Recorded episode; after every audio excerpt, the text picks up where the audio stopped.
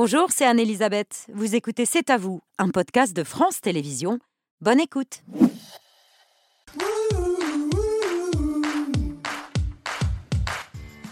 Bonsoir, très heureuse de vous retrouver, c'est à vous en direct jusqu'à vingt et une heures avec toute l'équipe, Aurélie, Pierre, Patrick, Mohamed et Laurent. Bonsoir à tous les cinq. Bonsoir, Bonsoir Elisabeth. Aurélie, votre choix de l'actu ce soir. Le débat sous tension tout à l'heure à l'Assemblée nationale à la veille de la visite d'Emmanuel Macron en Israël. Et on parle de l'importation du conflit israélo-palestinien en France avec Bernard Rougier, directeur du Centre des études arabes et orientales, spécialiste du djihadisme. Il signe la préface du livre « Quand l'islamisme pénètre le sport ».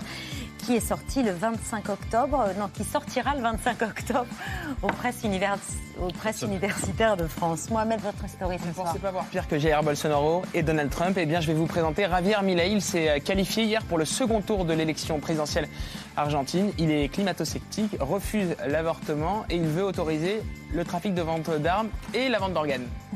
Voilà, et donc il est euh... qualifié, pour le, second tour qualifié pour le second tour en Argentine. Patrick, votre édito ce soir. Je vous parle du rapport très ambitieux et très documenté sur l'évasion fiscale au niveau mondial. Elle a fortement diminué chez les ménages, chez les particuliers, parce que le, le secret bancaire a explosé, il a été éventé, mais euh, cette évasion, elle a augmenté dans, au sein des grandes sociétés.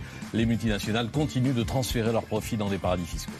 On en parle avec euh, l'auteur, enfin le coordinateur de ce rapport d'une centaine de pages. Bonsoir Gabriel Zucman. Bonsoir. Économiste, directeur de l'Observatoire européen de la fiscalité. Votre rapport est très commenté dans la presse. Merci d'être venu ce soir nous en parler. Laurent, dans le cinq sur cinq. Humex, Actifed, Dolirum, tous ces médicaments sont à éviter. Alerte l'A N S M, le gendarme français du médicament. La directrice générale de l'A N S M nous dira pourquoi. Elle sera l'invitée du cinq sur cinq, Christelle Ratignier-Carbonneil. Et comme je suis moi-même enrhumé, j'en profiterai. Des conseils. Qu'est-ce qu'on prend ? Vous m'avez volé la blague de, de, de la bouche. Vous n'êtes pas sous Humex ? Non, je préfère éviter. C'est bien, Laurent. Pierre, votre œil ce soir. Nul n'a mieux raconté euh, les Français et la banlieue que Robert Doisneau. En mille neuf cent quarante-cinq, il a trente-trois ans et il est envoyé en reportage pour tirer le portrait euh, tout simplement de Blaise Sandrard qui vient de sortir « L'homme foudroyé ». Quatre ans plus tard, ils vont sortir ensemble un livre devenu culte et qui est réédité aujourd'hui, « La banlieue de Paris ». Je vous le présente tout à l'heure. On le présente à nos invités euh, après vingt heures. Cadmerade et Jacques Weber, ils sont sur scène au Théâtre Marigny dans une nouvelle adaptation de Ruy Blas. Un texte qui reste intemporel, pas d'actualité. Hein. Jacques Weber tient à la nuance, il nous explique pourquoi. Et puis on est très heureux de recevoir Henri Lecomte qui raconte dans une autobiographie qui s'appelle Balle Neuve pourquoi il a eu cette rage de vaincre, lui qui a vaincu... Euh, les plus grands, hein, c'était Pete Sampras euh, pendant la Coupe Davis en quatre-vingt-onze. Et pourquoi il a échoué en finale à Roland-Garros, c'était en quatre-vingt-huit.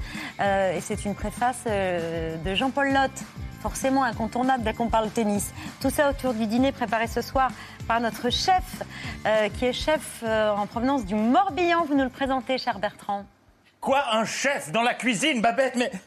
Qu'allez-vous nous préparer ce soir, chef ? Je tente du théâtre, vu qu'on a des, des, des comédiens en, en... Enfin, je vais leur laisser quand même euh, théâtre. Bonsoir, chef, qui est de retour. Vous étiez venu nous voir euh, au mois d'avril. Donc, euh, je reviens à l'automne, après le printemps. Et là, je vais vous emmener avec un œuf de poule en forêt de Brocéliande, avec le cèpe, euh, vous faire découvrir euh, mon territoire. Merci, on ne m'a pas entendu, c'est peut-être pas plus mal pour les téléspectateurs. Bonne émission, Babette. C'est Baptiste Daniel qui cuisine pour C'est à vous ce soir. Oui. Tout de suite, l'édito de Patrick Cohen.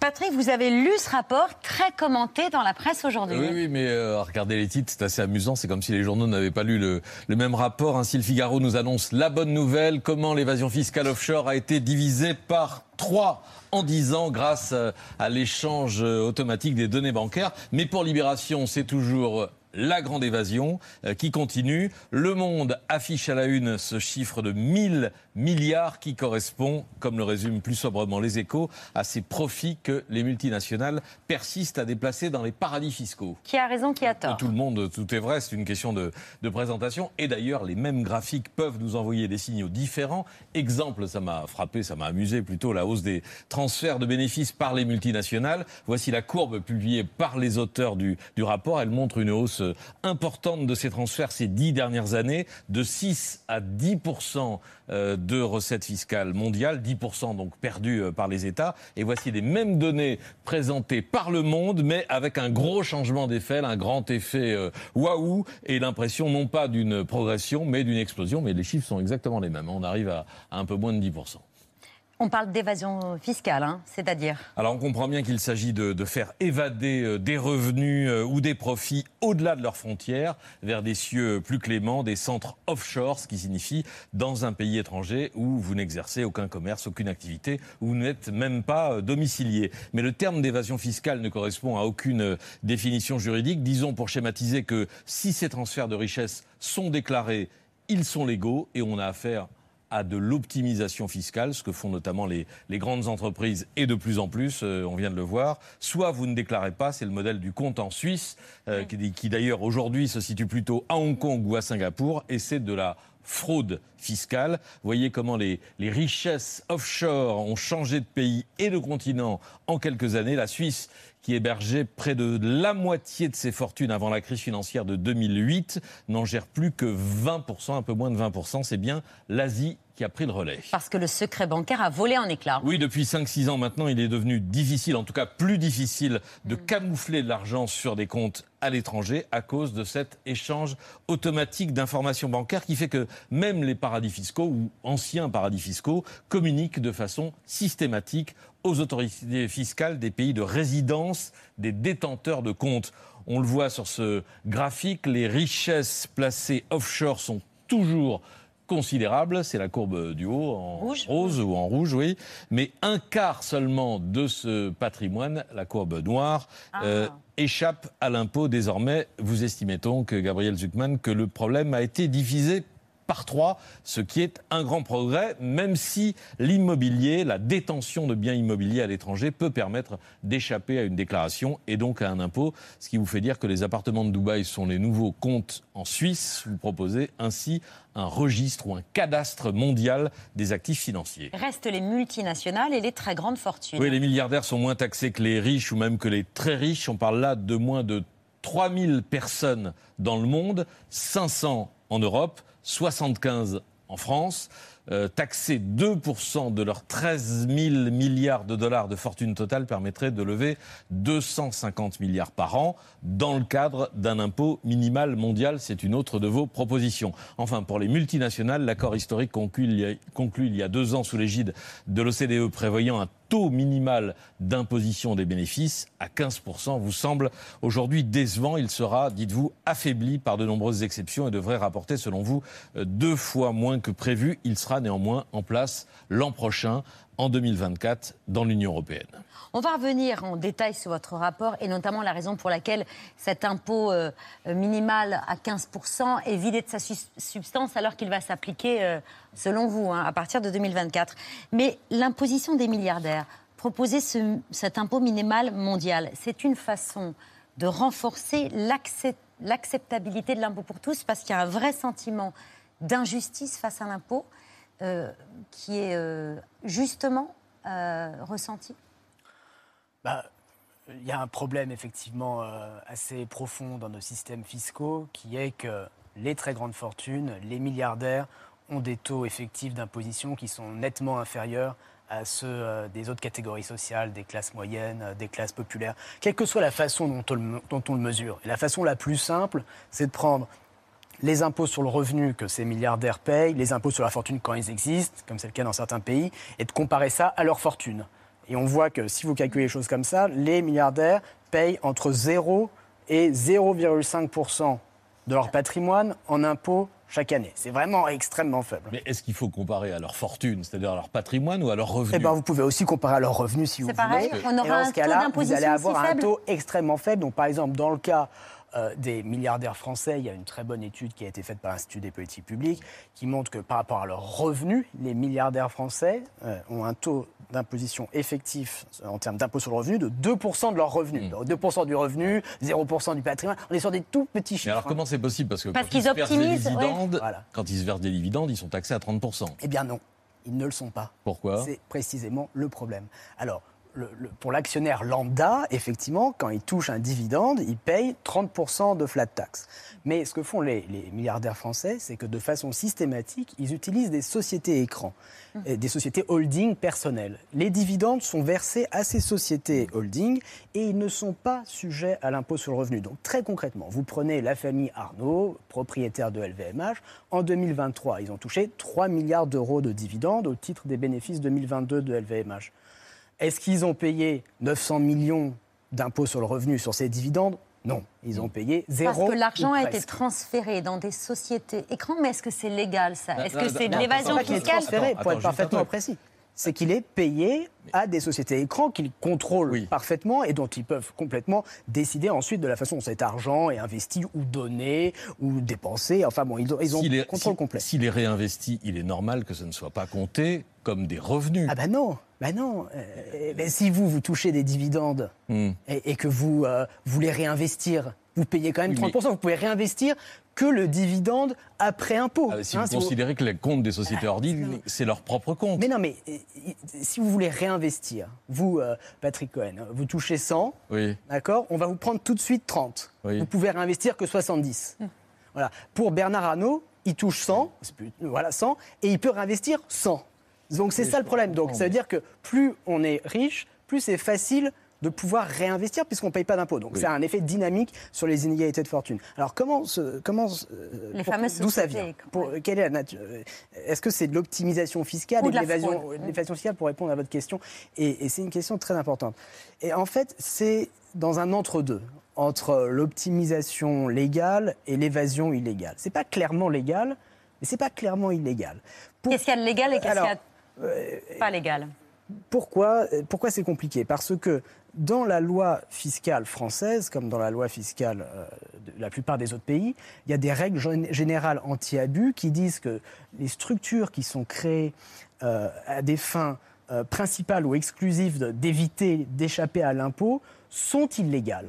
Or, ces structures-là, ces sociétés écrans, ces sociétés holding, souvent, elles n'ont pas d'autre raison d'exister que l'optimisation, que d'échapper à l'impôt, que ce soit l'impôt sur le revenu ou l'impôt sur les successions. Donc, leur légalité n'est en fait pas très claire. Bon, il y a d'ailleurs des pays, comme les États-Unis, qui interdisent ce genre de montage, qui disent non, non, c'est illégal et si vous touchez des dividendes via une société écran, ils vont être automatiquement réajoutés à votre revenu imposable et vous allez devoir payer des impôts comme si vous étiez touché, euh, comme si vous étiez versé directement. En France, non. Et en France, non. Et dans, la, dans les autres pays de l'Union européenne, non.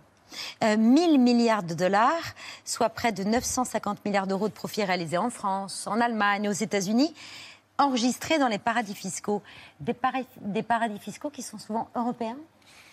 Effectivement, mille milliards de dollars. Sur, sur ces mille milliards de dollars, il y a à peu près la moitié qui atterrit dans des, dans des paradis fiscaux européens. Donc l'évasion fiscale des grandes entreprises, c'est pas, c'est pas à Macao, c'est pas au Panama que ça se passe. Ça se passe en Europe, c'est aux Pays-Bas. Ça se passe avant tout aux Pays-Bas, en Irlande, euh, au Luxembourg, euh, en Suisse, euh, et cetera. Et alors, autant il y a eu des progrès qu'il faut souligner, et on commence par s'en féliciter en matière de lutte contre le secret bancaire, dissimulation des patrimoines dans, la, dans les paradis fiscaux, c'est très important. Ça, ça montre que, que l'évasion fiscale, ce n'est pas une loi de la nature et que quand il y a la volonté politique, on peut faire des progrès.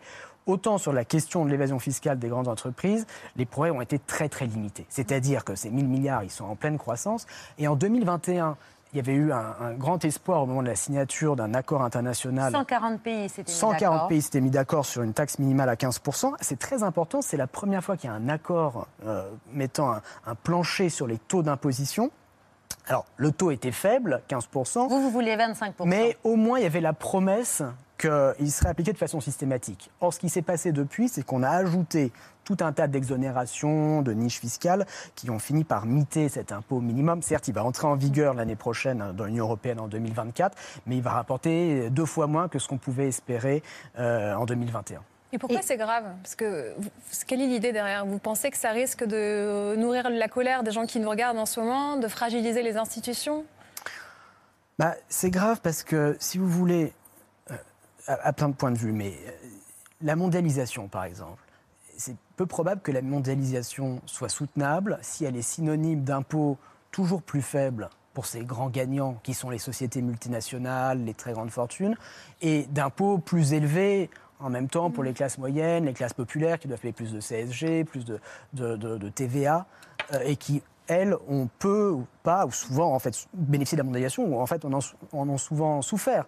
Donc même du point de vue de l'intérêt de ces sociétés multinationales et de ces grandes fortunes, ce serait dans leur intérêt à elles de payer plus d'impôts. Parce que ça fragilise de, les démocraties de, de, de, de ne pas le faire. De se rapprocher de zéro pour cent. Ça fragilise les, les, les démocraties, ça, ça, ça, ça, ça fragilise le consentement à l'impôt, ça fragilise notre modèle social. C'est-à-dire qu'on est, par exemple, en France, un pays où la puissance publique prélève à peu près cinquante pour cent du revenu national en impôts. D'accord ? Et ça permet de financer un modèle social auquel on est attaché. Mais si les acteurs économiques les plus puissants Euh, au lieu de payer peu ou prou cinquante pour cent de leurs revenus en impôts, comme le font les autres catégories sociales, tout impôt compris, payent beaucoup moins que ça, comment est-ce que ce système peut être euh, soutenable et peut être accepté à terme ? Mmh. Des millionnaires qui veulent être taxés et payer plus d'impôts, ça existe. Aux États-Unis, ils se sont même regroupés sous un nom, les Patriotiques Millionnaires. Ils sont deux cent cinquante. En janvier dernier, à l'occasion du Forum économique de Davos, ils avaient signé une tribune intitulée « Taxez-nous ». Et depuis, ils font campagne aux États-Unis notamment pour inciter les Américains à élire un président qui irait dans leur sens. Millionaires that want to pay more taxes. I, I mean, I, that just puzzles me. Certainly, most people of wealth are not interested in this project, but there's a lot more people in need than there are people of wealth. I am not anti-cash. I am not anti-rich. Let me tell you, I've been broke and I've been rich, and I like rich a lot better. Yes, sir.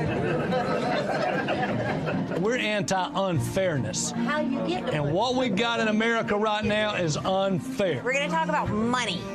Money, money, money, money, money, money. Wait, what are we going to talk about? Money. Raise the taxes. Okay. On the rich. And lower it on the poor. We need that. À l'époque, le ministre de l'économie, Bruno Le Maire, avait répondu « Le Trésor public français accepte tous les chèques, venez en France, croyez-moi, nous saurons vous taxer ». Mais c'est utopique, ça ? Bah, euh, c'est, c'est, c'est pas utopique. C'est-à-dire qu'on disait que euh, l'échange automatique d'informations euh, bancaire, il y a quinze ans, moi je me souviens quand je commençais à étudier ces questions, ça tout le monde disait, oh, c'est parfaitement utopique, ça n'arrivera jamais. Et puis euh, il y a dix ans, quand on disait qu'il faudrait un impôt minimum sur les sociétés multinationales, euh, coordonné avec une centaine de pays, tout le monde disait c'est utopique, ça n'arrivera jamais. Alors maintenant, on, par, on commence à parler enfin d'un impôt minimum coordonné sur les très grandes fortunes au niveau mondial. Il y a encore des gens pour dire c'est utopique. Ça va, ça va arriver, c'est, c'est qu'une question d'année. Est-ce que c'est l'année prochaine, dans cinq ans, dans dix ans ? Plutôt, le, le, le plus tôt est le mieux. Merci beaucoup Gabriel Zucman, économiste, directeur de l'Observatoire européen de la fiscalité. Euh, je rappelle que votre rapport sur l'évasion mondiale est disponible, il fait une centaine de pages. Patrick Cohen l'a bien résumé on pour trouve, nous. On le trouve en ligne. Mais on le trouve en ligne pour, pour ceux qui voudraient avoir plus d'informations et de détails. Vous restez avec nous pour commenter le reste de l'actualité. Au dix-septième jour de la guerre entre Israël et le Hamas, l'Assemblée nationale a débattu cet après-midi de la situation au Proche-Orient. Elisabeth Borne a voulu rappeler la voix singulière de la France, à la fois amie d'Israël et amie des Palestiniens. Tous les partis pouvaient lui répondre, mais c'est évidemment la prise de parole de la France insoumise qui, est, qui était particulièrement attendue. Les Palestiniens ne sont pas le Hamas. Le Hamas n'est pas le peuple palestinien. Il n'y a pas de victimes qu'il conviendrait de pleurer moins que d'autres. Il n'y a pas de vies qui valent moins que d'autres. C'est pourquoi nous demandons une trêve humanitaire qui permette un accès sûr et immédiat pour l'acheminement de l'eau, de nourriture, de fioul et d'aide humanitaire et médicale à Gaza. Cessez le feu! Pourquoi la France reste-t-elle silencieuse? Pourquoi la France est-elle incapable de dénoncer avec la même force les crimes de guerre commis par le Hamas et ceux commis par le gouvernement de Netanyahou? Madame la Première ministre, nos larmes ne peuvent pas être à géométrie et à géographie variable. Si les mots ont un sens, il est clair que l'agression conduite par le Hamas est à la fois terroriste, constitutive d'un crime de guerre généralisé et adossée à un discours à caractère génocidaire assumé. Je reconnais bien volontiers la complexité à protéger les civils, car le Hamas, toujours plus enclin à l'ignominie, se sert de la population civile comme bouclier humain. Voilà pourquoi on ne demande pas à des terroristes de cesser le feu, mais de déposer les armes et de libérer les otages, c'est tout. Bonsoir Bernard Rougier, bonsoir. Euh, directeur du Centre des études arabes et orientales, professeur des universités à Paris trois, Sorbonne Nouvelle. Vous signez la préface du livre, du livre « Quand l'islamisme pénètre le sport ». C'est aux éditions Presse universitaires de France, c'est écrit par Médéric Chapiteau. On y vient dans un instant, mais ce débat à l'Assemblée nationale, ça veut dire, un, que la France n'échappera pas et n'a pas échappé jusque-là à l'importation de, cette, de ce conflit. Et deux, ce sont des débats, dites-vous, qui sont suivis de très près par les islamistes. Alors, euh, l'importation du conflit, elle existe depuis longtemps. Euh, j'allais dire, euh, dès soixante-sept, il y a eu une très grande émotion dans les milieux intellectuels euh, juifs en France. Je pense à Raymond Aron, qui s'était senti pour la première fois euh, interpellé par ce qui se passait et par la possibilité de la disparition d'Israël. Euh, avec aussi euh, les flux migratoires, il y a aussi une, une situation où la Palestine devient un enjeu de, de, de solidarité pour une partie de, de nos compatriotes. Là, euh, le risque, si vous voulez, c'est la, la passion et l'identification primaire euh, qui risque de, euh, en quelque sorte, euh, surpasser l'analyse rationnelle, même si elle est très difficile. Ce qui s'est passé le sept octobre, précisément ce que ne comprennent pas les, euh, les, le, le camp, entre guillemets, pro-palestinien, c'est euh, la dimension tuerie de masse, la dimension euh, mélange de onze septembre pour l'effet de sidération et de Bataclan pour euh, la tuerie de proximité. Et, euh, et en ce sens-là, ça ne s'inscrit pas exactement comme les mêmes séquences du passé. Euh, et il euh, y a la réaction à laquelle on assiste avec ce sentiment que pour la première fois, et c'était montré dans la chaîne Al Jazeera, euh, la Palestine a été libérée, entre guillemets, pendant quelques heures. Et donc il y a un sentiment de sidération côté israélien et d'admiration, au moins dans la chaîne de, de télévision Al Jazeera. Ce qu'il faut, et c'est pour ça que euh, c'est maintenant rétablir, euh, j'allais dire, une, une rationalité en finalité, comme disait Max Weber, c'est-à-dire euh, euh, non pas une rationalité en valeur, ne pas laisser des différents acteurs régionaux céder à la défense de la religion, de leur foi, de leurs valeurs propres, mais essayer de replacer un cadre politique. Euh, et c'est ce sens-là, euh, d'après moi, que, que, que doit faire la France, et, et c'est le sens de la démarche d'Emmanuel Macron, c'est de rétablir un cadre politique, d'introduire des règles. Là, on a le sentiment qu'il n'y a plus de règles et que tout est possible. Euh, réintroduire de la prévisibilité euh, et empêcher, encore une fois, la montée euh, aux extrêmes. Mmh. C'est plus facile à dire qu'à faire. Hein.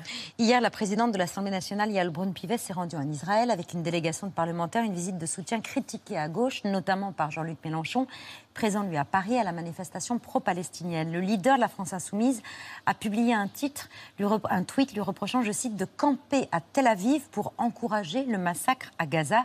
Yael Braun-Pivet lui a répondu ce matin sur France Inter. J'ai été très choquée. Il y en a qui euh, soufflent sur les braises de façon euh, incessante, méprisante.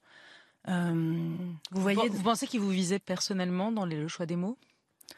Ce qui est sûr, c'est que, connaissant un peu Jean-Luc Mélenchon, je suis convaincue qu'effectivement le mot « camper » n'a pas été choisi par hasard et que le fait que je favorise les massacres, c'est euh, à nouveau euh, une nouvelle cible qu'on me met dans le dos. Oui, parce que la présidente de l'Assemblée nationale est, est de... menacé de mort et de plus en plus intensément. Aujourd'hui, Jean-Luc Mélenchon a répondu en parlant d'une absurde police des mots. Comment est-ce que vous réagissez à... Euh, L'universitaire que je suis ne peut être que consterné euh, par euh, ce, ce, ce type de commentaires. Euh, c'est extrêmement grave. Il peut y avoir, encore une fois, il y a déjà les islamistes qui vont souffler sur les braises. Pour eux, c'est un cadeau formidable. Hein. Il ne faut pas les croire quand ils annoncent une colère ou une tristesse. C'est une exploitation qui leur permet de décoder le monde, aussi bien euh, la situation française que la situation internationale ou moyen-orientale en termes religieux. Donc ils y trouvent une, une façon de, de, de, d'avoir une influence, un pouvoir, auprès des plus jeunes en particulier. Euh, à chaque fois qu'il y a eu des crises, la première, la première intifada, surtout la deuxième intifada, il y a eu constitution de groupes, de filières. On a des tas d'exemples. La filière des buts de Chaumont s'est constituée au début des années deux mille sur fond de guerre en Irak, de seconde intifada. Donc il y a un effet d'opportunité qui est extraordinaire. Le, la responsabilité des hommes politiques, c'est précisément de ne pas tomber dans ces pièges et, et de faire preuve d'autant de distance, de compréhension, d'équilibre, sans polémiquer sur un drame. Euh, voilà, c'est le, le seul commentaire que je pourrais faire en tant que, encore une fois, universitaire et non pas acteur. Demain, euh, Emmanuel Macron sera en, en Israël, à la rencontre, euh, on n'a pas toute la liste de ces rendez-vous, mais à la rencontre forcément euh, du Premier ministre Netanyahou. Comment la, quelle devrait être son, son attitude? Comment la France peut-elle peser dans ce conflit? Et, et, et comment euh, traiter aussi avec euh, cette opinion fracturée qu'on vient d'évoquer? C'est important qu'elle y soit déjà. Je pense que depuis vingt ans, la France, l'Union européenne, les États-Unis aussi, se sont progressivement retirés. Et que ça a un rôle dans euh, aussi la radicalisation dans les deux camps, dans euh, un certain messianisme religieux juif à qui on a laissé la bride dans, et qui compose les équilibres du gouvernement Netanyahou, dans le fait que le Hamas est totalement contrôlé à partir de deux mille sept et imposé sa conception de la religion, qu'il y ait une porosité qui peut expliquer les massacres du sept octobre entre certains milieux djihadistes et les miliciens du Hamas. Donc il est temps en quelque sorte de, d'intervenir, que la communauté internationale se sente un rôle euh, dans euh, la régulation autant que possible, c'est-à-dire fixer des règles, euh, appeler éventuellement euh, à ce que le politique vienne à un moment après la sécurité, après le militaire, euh, des consignes, ou pas des consignes, des conseils, puisqu'ils sont largement euh, indépendants euh, aux dirigeants israéliens sur la méfiance d'une, d'un engagement militaire à Gaza qui aura lieu. Mais qui aura lieu dans quelles conditions ? euh, Ils ont évité en quatre-vingt-deux de rentrer dans Beyrouth. Ils ont, euh, l'armée israélienne a encerclé Beyrouth, bombardé Beyrouth, mais n'est pas rentrée dans un combat urbain. Là, le niveau de destruction est tel que dans ce type de décor, euh, j'allais dire urbain, les miliciens peuvent se déplacer plus facilement, trouver des, des, des repères dans les, dans les anfractuosités, dans, le, dans les blocs qui sont constitués par les immeubles effondrés. Et le coût humain d'une intervention peut être très élevé. Et je crois déjà que l'intervention américaine avait été euh, conçue pour temporiser le risque d'intervention immédiate au nom de la vengeance, et cetera. On sait qu'il y a des débats à l'intérieur du gouvernement israélien, qu'il y a des débats entre Netanyahou et les généraux de l'armée euh, israélienne. Donc essayer de, euh, j'allais dire, de rationaliser la réponse autant que possible euh, et de réfléchir à l'après euh, et de ne pas euh, euh, être tenté par l'expulsion en masse de Palestiniens dans le Sinaï, qui là ouvrirait encore une nouvelle inconnue euh, avec le souvenir. Chacun va raisonner avec sa mémoire. Là, ça sera la mémoire de, de la Nakba, c'est-à-dire de la catastrophe dans la mémoire palestinienne de quarante-huit. Et donc, il faut euh, apporter de la raison, euh, de la temporalité et l'éventualité d'un cadre politique, ce qui est vraiment très, très difficile. Certains font le lien entre le conflit entre Israël et le Hamas et euh, l'attentat du treize octobre ici en France à, à Arras. Nous parlons du professeur Dominique oui. Bernard qui a été oui. assassiné. Vous le savez, il y a eu plus de cinq cents signalements, c'est-à-dire plus de cinq cents élèves oui. qui ont perturbé la minute de silence euh, qui euh, devait lui rendre hommage. On écoute le ministre de l'Éducation, Gabriel Attal, qui a dit ce que ces cinq cents élèves allaient devenir. Il y a eu un certain nombre de perturbations, un peu plus de cinq cents. Ensuite, sur ces cinq cents, un peu plus de cinq cents euh, perturbations ou contestations, vous en avez qui relèvent d'une gravité particulière, c'est-à-dire euh, des menaces à l'encontre d'enseignants ou de l'apologie du terrorisme. Il y a cent quatre-vingt-trois élèves qui ne feront pas euh, leur rentrée le six novembre parce qu'ils sont exclus dans l'attente. Donc, c'est-à-dire que ça fait plus d'un, tiers, plus d'un tiers des signalements. Euh, il y a des élèves qui ne reviendront plus. Qui ne reviendront pas euh, dans l'attente du conseil de discipline qui mmh. statuera, mais je pense que ce sera des sanctions, ce seront des sanctions qui seront d'une particulière fermeté. cent quatre-vingt-trois élèves qui ne retourneront pas à l'école avant même un conseil de discipline. Est-ce, selon vous, la bonne méthode ? L'idée, c'est de, de marquer une politique euh, et d'agir euh, à la fois de façon symbolique et de façon réelle. Mmh.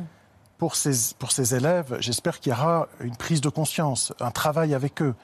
Euh, mais ce que je voudrais savoir, c'est d'où ils tirent leur discours. Euh, pourquoi ils pensent de cette manière ? Qui leur a expliqué euh, qu'il euh, fallait contester euh, la minute de silence et que l'auteur... Quel est leur environnement, que ce soit à la maison ou amical ? Absolument. Quel est leur environnement amical ? Quel est leur environnement religieux ?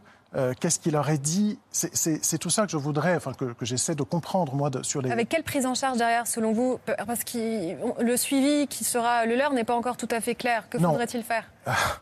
Il faudrait leur apprendre les règles de la République. Il faudrait qu'ils comprennent que euh, euh, être musulman, ce n'est pas euh, agir de cette façon. Euh, vous savez, Jacques Maritain, euh, le, le philosophe chrétien, avait une formule en disant je, je voudrais agir en chrétien et non pas en tant que chrétien. On a envie de leur dire agissez en musulman et non pas en tant que musulman. Pas dans le cadre d'une défense de l'identité communautaire, collective, de l'affirmation du groupe, mais euh, avec de la spiritualité et l'adoption d'une morale universelle qui est aussi la morale de l'islam. Et ça veut dire une... leur réapprendre la religion, ça, euh, vous dites ? Alors, ça, c'est la responsabilité de ceux qui sont religieux et des, euh, et des clercs de statut, c'est-à-dire des religieux, des imams dans les mosquées, de faire ce travail. Et eux, c'est, c'est, c'est une, c'est qu'ils réapprennent la morale universelle euh, et qu'ils ne, ne se sentent pas eux-mêmes euh, les défenseurs de la foi à partir d'une conception de la religion où, dans leur imaginaire, ils reproduisent mmh. les actions des premiers compagnons. Euh, il faut absolument qu'il y ait un travail qui soit fait. Je dirais que peut-être euh, en France, les musulmans euh, mériteraient mieux en termes d'offres d'islam. Mmh.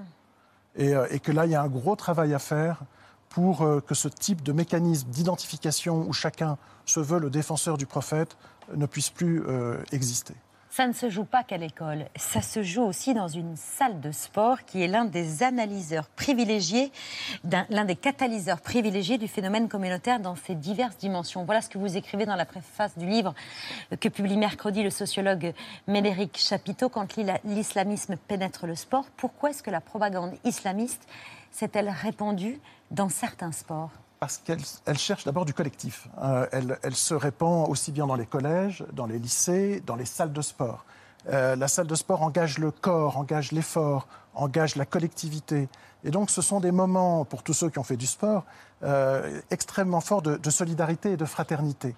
Et l'occasion est belle, là aussi, pour des entrepreneurs religieux, de récupérer le contrôle de ces lieux pour euh, attirer à eux euh, une, une clientèle potentielle, Euh, essayer de fabriquer des groupes, du lien. Alors la salle de sport peut être conçue comme un lieu d'entraînement pour des gens qui sont déjà préparés à l'acte. C'était dans les attentats de Londres le sept juillet deux mille cinq. Euh, Sadiq Khan Mohamed avait, euh, avait lui-même une salle d'entraînement à Leeds. On trouve très souvent Mohamed Atta, l'un des, euh, des terroristes du onze septembre, euh, avait une salle de fitness juste en dessous de la mosquée d'Hambourg, la mosquée Al-Quds. Euh, on retrouve chez Anzorov, l'assassin de, de Samuel Paty, euh, la pratique de la boxe dans une salle de sport de, de, de Toulouse, qui avait été apparemment signalée. Euh, et donc, il y a l'idée que la salle de sport peut être le lieu d'entraînement avant de commettre un acte terroriste. C'est aussi le lieu d'une fraternité et d'un lien. Et les islamistes sont les, spéci- les spécialistes pour créer du lien, fabriquer du lien. Et la salle de sport, c'est un lieu de fabrication du lien social. Et puis il y a un rapport au corps aussi. Il y a une espèce de similitude entre l'ascèse religieuse et la discipline que s'impose un sportif. Absolument. Et on trouve dans toutes les organisations islamistes, dans leur histoire, les Frères musulmans en mille neuf cent vingt-huit mettent en place des, des scouts, euh, un service d'ordre, insistent sur les camps en été, sur l'entraînement euh, euh, physique, comme si l'ascèse physique correspondait à une recherche d'ascèse euh, religieuse dans le groupe, avec un contrôle de l'action qui est juste, de l'action qui n'est pas juste, avec un effort à faire. On peut établir une comparaison entre la définition de l'excellence chez un certain nombre de, de, de prédicateurs radicaux et la définition de l'excellence en sport, même si c'est pour trahir la vocation universaliste en réalité du sport. Depuis la semaine dernière, vous avez peut-être un peu suivi la polémique qui a opposé Gérald Darmanin à Karim Benzema. Le ministre a, a accusé le footballeur d'être en lien notoire avec les Frères musulmans. Benzema veut porter plainte. Pour vous, c'est une polémique qui pose de vraies questions ou elle est plutôt maladroite ?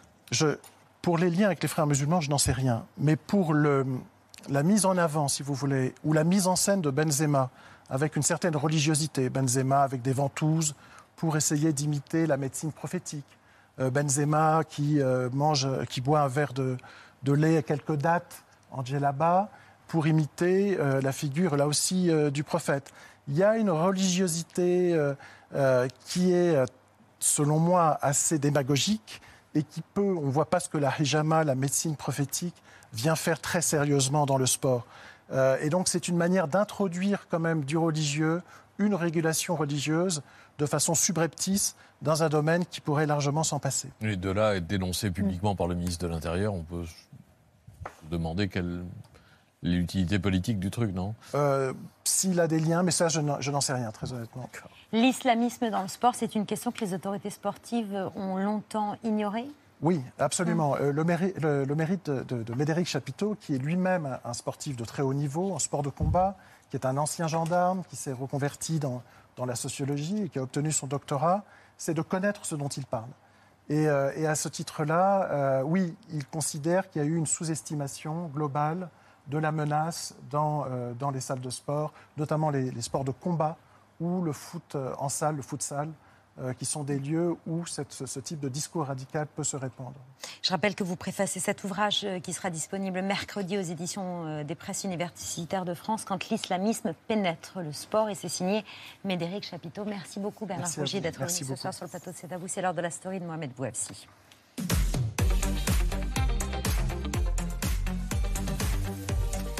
Mohamed, vous nous parlez de l'Argentine qui a placé au second tour de la présidentielle un admirateur de Donald Trump. Oui, Babette, vous prenez les rouflaquettes d'Elvis Presley dans les années soixante-dix, vous ajoutez à ça un zeste de Donald Trump et de l'ancien président brésilien Jair Bolsonaro, vous mélangez et vous obtenez Javier Milei. Hier, les Argentins ont placé cet homme au second tour de l'élection présidentielle argentine. Hace dos años, si nos hubieran dicho que íbamos a estar disputando una segunda vuelta con el kirchnerismo por la presidencia de la nación, no lo hubiéramos creído. Estamos verdaderamente frente a un hecho histórico. cinco mil denuncias de fraude, nos afanaron las boletas en cinco mil mesas. Por lo tanto, sigue en pie esta batalla épica, porque aún así no nos pudieron matar. Il affrontera en novembre le ministre de l'économie centriste, mais Javier Milei, le candidat antisystème, a créé la surprise avec ses trente pour cent. Cet économiste d'extrême droite multiplie les sorties polémiques, voire scabreuses, sur tous les sujets. Nuestro verdadero enemigo es el Estado. El Estado es el pedófilo en el jardín de infantes, con los nenes encadenados y bañados en vaselina. No voy a estar pidiendo perdón por tener pene. O sea, digo, o sea, yo digo, o sea, no tengo por qué sentir vergüenza de ser un hombre blanco, rubio, de ojos celestes. ¿Cuántas personas mueren en Argentina por año? No, no, no tengo el número. Bueno, más de trescientos cincuenta mil, ¿sí? Por la ley Faustina son todos potenciales donantes. Busquemos mecanismos de mercado para resolver estos problemas. Los zurdos de mierda, por primera vez, se ven acorralados, los zurdos de mierda. ¡Viva la libertad, carajo! Son show populiste ne s'arrête pas là. L'Argentine, championne du monde, adore le football. Lui n'hésite jamais à se mettre en scène, comme vous le voyez sur ces images, en train de jouer au football. Par exemple, son autre passion, c'est le rock, la marche du lion. C'est le titre qu'il a lui-même enregistré pour faire l'entrée de ses meetings.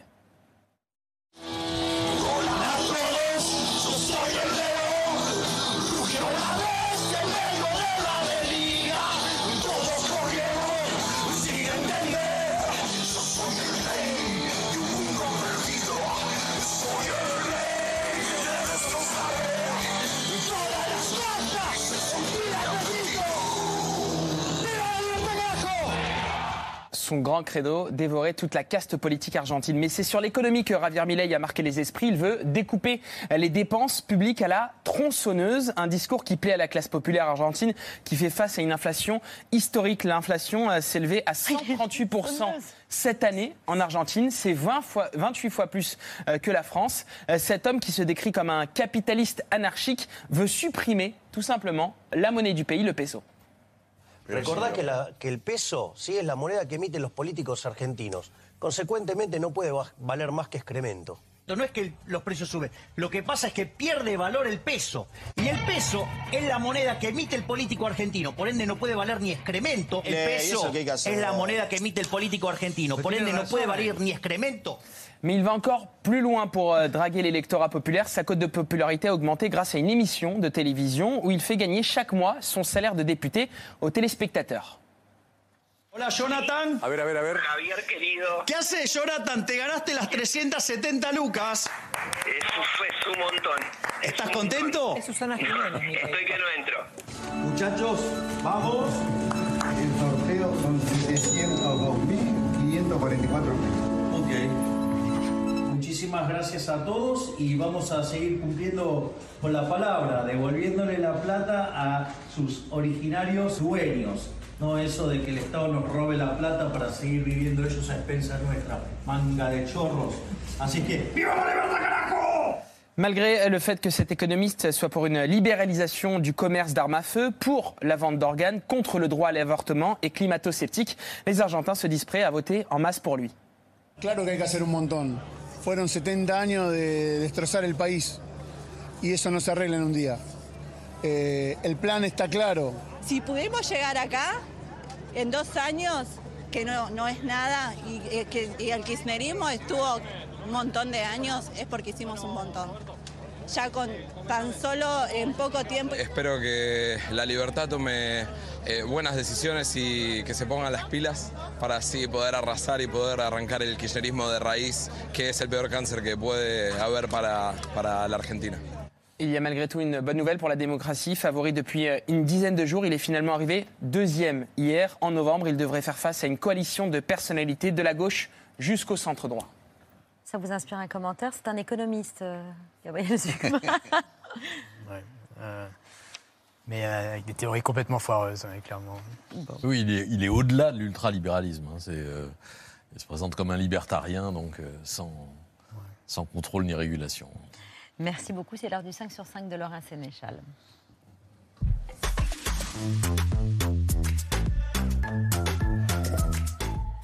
À la une du cinq sur cinq, ce soir, un conseil, méfiez-vous, voire passez-vous des médicaments anti-rhume. Oui, Humex, Dolirum, Actifed, on en a tous dans nos armoires à pharmacie, on connaît tous euh, ces marques. Elles nous aident à déboucher notre nez et en même temps à faire baisser la fièvre, mais ils sont potentiellement dangereux, tous ces médicaments, d'après l'A N S M, l'Agence de sécurité des médicaments, euh, qui nous déconseille donc de les utiliser. Or, dans les pharmacies, leur place s'est déjà réduite euh, ces dernières années. Celui dont il est question aujourd'hui, c'est le, l'Actifed Rhumu. Il y en a, il y en a, il y en a d'autres. Hein. Il y a déjà eu une première étape qui fait que ces produits ne peuvent plus être à disposition du public. Clairement, les pharmaciens ont restreint considérablement le conseil de ces produits-là, déjà par rapport aux dernières alertes qui, qui avaient eu lieu dans une dizaine d'années. Voilà, il vaudrait mieux carrément les oublier, éviter les médicaments vasoconstricteurs, c'est comme ça qu'on dit euh, déboucher le nez en langage plus scientifique.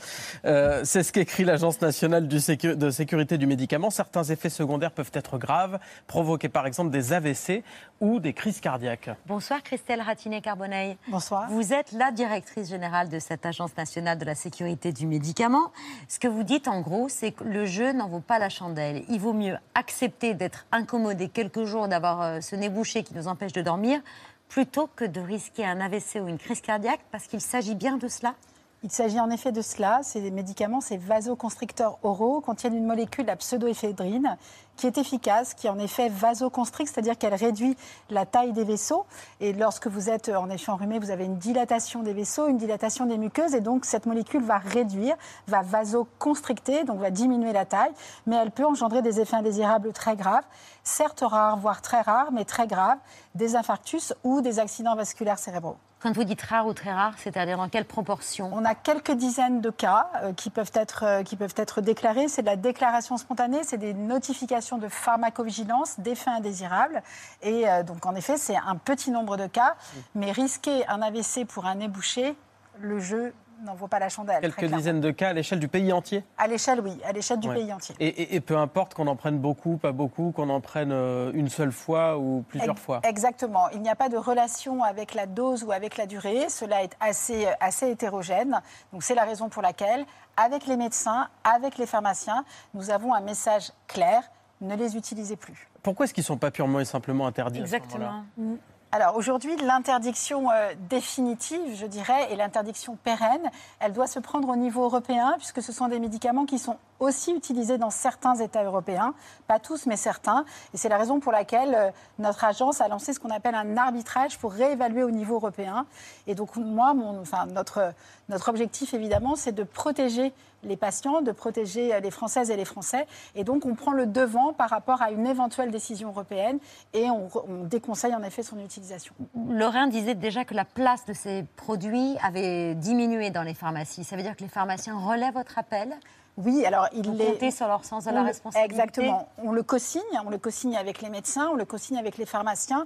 Et en effet, la diminution de l'utilisation, elle est due à différentes mesures que nous avons prises au fur et à mesure des années. On a interdit la publicité auprès du grand public, notamment depuis deux mille dix-sept. Il y a des fiches d'aide à la dispensation. Mais aujourd'hui, en effet, c'est une étape supplémentaire. Et avec les professionnels de terrain, que sont les médecins généralistes, les spécialistes, les pharmaciens d'officine, nous sommes dans, cette, euh, dans ce conseil clair. Il n'y a plus de publicité à la télévision pour non, ces produits-là plus depuis deux mille dix-sept. Depuis deux mille dix-sept, depuis six ans. Et ils ne sont plus en libre service dans les pharmacies? Ils sont ah, derrière le ils comptoir? Ils n'ont jamais été devant le comptoir, en tout cas réglementairement, bon. ils n'ont jamais été devant le comptoir. Et donc ils sont bien derrière le comptoir. Et là, l'objectif, c'est de ne plus les utiliser, de ne plus les utiliser et qu'ils ne soient plus visibles du tout. Alors, comme moi, je suis enrhumé, euh, il faut évidemment que je vous demande conseil. Petite consultation privée, là. J'ai repéré, repéré quelques... Soyez patient. Quelques, peut-être, remèdes de grand-mère, on va appeler ça comme ça. Regardez, vous me dites ensuite ce que vous en pensez. Je suis plus euh, tisane, euh, rester à la maison. Éventuellement, un nettoyage du nez euh, avec du sérum physiologique. Je pense que si le nez coule, c'est une bonne chose. Et empêcher ça, euh, ça fait longtemps qu'on m'a dit que c'était pas bien bon. Le miel pour la toux? Du jus de citron, du gingembre et un petit peu de rhum. Ça, ça est. Alors le rhum ou pas déjà?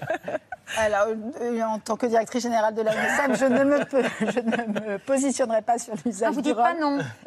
Je ne me positionnerai pas en tant que D G okay. de l'A N S M. En tant que D G de l'A N S M. Sinon, en effet, dans le, dans le reportage, il a été dit euh, lavage de nez, en effet, avec euh, ouais. soit du sérum physiologique ou des sprays à l'eau de mer. C'est en effet très bien. Ça permet, euh, en effet, de diminuer l'inconfort, parce qu'on le sait tous, avoir le nez bouché, ce n'est pas du tout agréable. Et donc, on a envie euh, d'être soulagé. Donc, de ce fait, en effet, le lavage à l'eau de mer. Aussi, euh, dormir la tête euh, un petit peu surélevée. Ouais.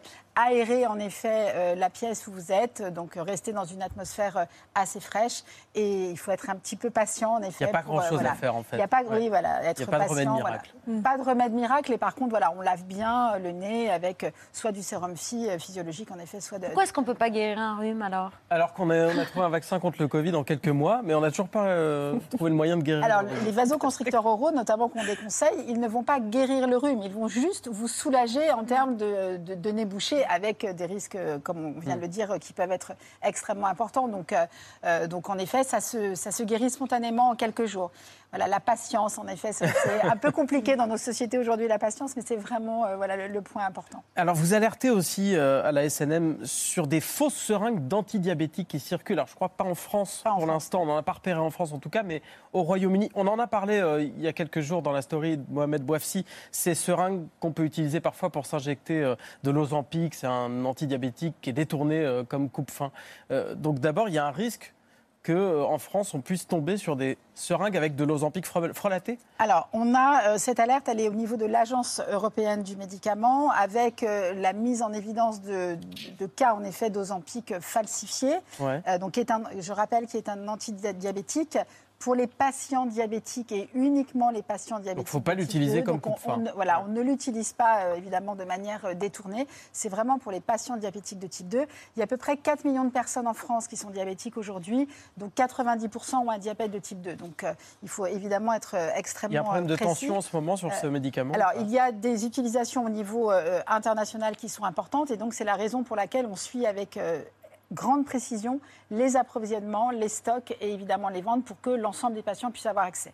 Donc il y a eu des cas notamment au Royaume-Uni, en Allemagne et en Autriche, quelques cas mis en évidence d'Ozempic falsifiés, et c'est la raison pour laquelle on, mmh. on relaie cette information pour appeler à la vigilance des distributeurs ouais. et des pharmaciens. On a un système qui est très réglementé euh, au niveau européen mais surtout au niveau national, avec la mise en évidence de lots de numéros de série qui permet de vérifier si c'est euh, évidemment si, si le molécule, si le, le médicament est le bon et s'il n'est pas falsifié. Donc c'est vraiment important d'appeler à cette vigilance et à chaque point, à chaque endroit, je dirais, de la chaîne d'approvisionnement pour qu'on soit sûr que ce soit évidemment le bon médicament. Merci Christelle Ratignier-Carbonneil. Je rappelle que vous êtes directrice générale de l'Agence nationale de la sécurité du médicament, mais que vous êtes également docteur en immunohématologie. Merci d'être venue nous Merci mettre en garde ce soir contre ces vasoconstricteurs. Constricteur ou constrictor, mais voilà. Voilà, constrictor. Pour trouver une toile de maître, il ne faut pas avoir le nez bouché, non, il faut avoir le nez creux. Oui, c'est le cas par exemple de certains collectionneurs français qui ont acheté un tableau sur Internet pour trente-cinq mille euros, c'est quand même une somme, mais quand ils l'ont reçu, ils se sont demandé si ça ne valait pas plus, ils l'ont expertisé et en fait c'était un Raphaël, un vrai Raphaël, peint en quinze cent cinq, à l'époque où il avait côtoyé de Vinci. C'est ce tableau-là qu'on voit justement à l'écran. Et cette histoire du Raphaël, c'est donc un exemple d'un, d'un, de quelqu'un qui a le nez creux. Eh bien, j'ai tout l'inverse à vous donner comme exemple. C'est celui de Silvio Berlusconi, l'ancien président du Conseil italien qui est mort juste avant l'été. Il laisse un encombrant héritage, vingt-cinq mille œuvres d'art entassées dans un entrepôt près de Milan et pour lesquelles il a dépensé vingt millions d'euros. non è che lo definisco, sono oggettivamente, ma non sono delle croste del tipo che uno fa una cosa e ti dice che è Caravaggio ed è una crosta, no. È una crosta sono, dichiarata. Crosta dichiarata. Con venti milioni in quei tre o quattro anni poteva fare una raccolta di cento quadri bellissimi. E invece ne ha presi venticinquemila più o meno. Poi quando glielo ricevi, lui diceva che meraviglia, più grande raccolta del mondo. Alors, dans le hangar, on trouve des peintures de la Vierge Marie et comme c'est Berlusconi, on trouve aussi des images de femmes dénudées, euh, des bustes, des images de lui-même, des portraits euh, qui représentent Silvio Berlusconi. Voilà, vous voyez, c'est de très bon goût. Dans les dernières années de sa vie, en fait, Berlusconi, il achetait parfois lui-même euh, des euh, tableaux en regardant une émission locale de téléachat et c'est lui-même qui passait des coups de fil. Squilla il telefono su un quadro da centocinquanta euro. Questo dipinto lo prendo io, dico ok, mi dà nome e cognome, e lui dice Silvio Berlusconi. Educatamente stacco, lui ha richiamato subito, stavo quasi per rispondere male e da lì è nato un rapporto di amicizia, correttezza e lealtà. Diversité. Voilà, donc euh, la location du hangar en lui-même, ça coûte huit cent mille euros par an à la famille, c'est un peu cher pour des croûtes. Et donc les héritiers Berlusconi ont songé sérieusement à détruire ces tableaux. Et de toute façon, on apprend que finalement, ils commencent à être dévorés par des vers. Donc finalement, le processus est en cours. Après le loto du patrimoine, voici celui de la biodiversité. Voilà, c'est un peu le même principe que pour les bâtiments historiques avec euh, Stéphane Bern. Alors c'est un loto qui est un jeu à gratter, à trois euros.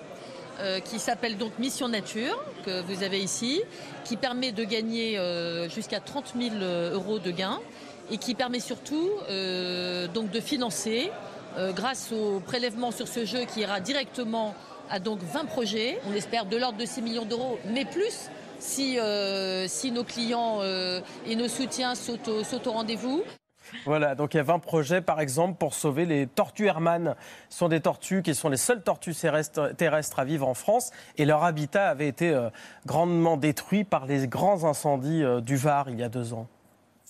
L'habitat, c'est pas tant lui, c'est surtout les populations de, de cet animal qui mettent des décennies à se régénérer par elles-mêmes et le site visé en tout cas par le projet a, a vu sa population décimée à quatre-vingt-quinze pour cent. Donc il faut vraiment énormément de temps pour que la population se régénère et il ne faut pas qu'un autre feu intervienne dans les cinquante, soixante, soixante-dix ans. Et pour ce faire, pour l'aider, on va remettre des nouveaux individus qui vont aider la population à se régénérer d'elle-même. Les tickets sont en vente depuis ce matin, trois euros, dont quarante-trois centimes qui vont à la biodiversité. Merci beaucoup Laurent, merci Gabriel Zucman, Bernard Rougier, je rappelle le livre que vous préfacez Quand l'islamisme pénètre le sport, signé Médéric Chapiteau. Euh, merci beaucoup Christelle Ratignier-Carbonneil d'avoir accepté notre invitation ce soir. Dans un instant, Caméra, Jacques Weber, Henri Lecomte, L'œil de Pierre, le vu, les rats d'auteur, les actualités de Bertrand, le dîner de C'est à vous. Euh, on est ensemble en direct jusqu'à vingt et une heures avec toute l'équipe. A tout de suite, on vous attend. Merci d'avoir écouté ce podcast de France Télévisions. Pour ne rien rater de C'est à vous en audio, vous pouvez vous abonner à tous nos podcasts sur votre plateforme d'écoute favorite dans la rubrique C'est à vous. Et en vidéo, le replay bien sûr, c'est sur France point T V. À très vite.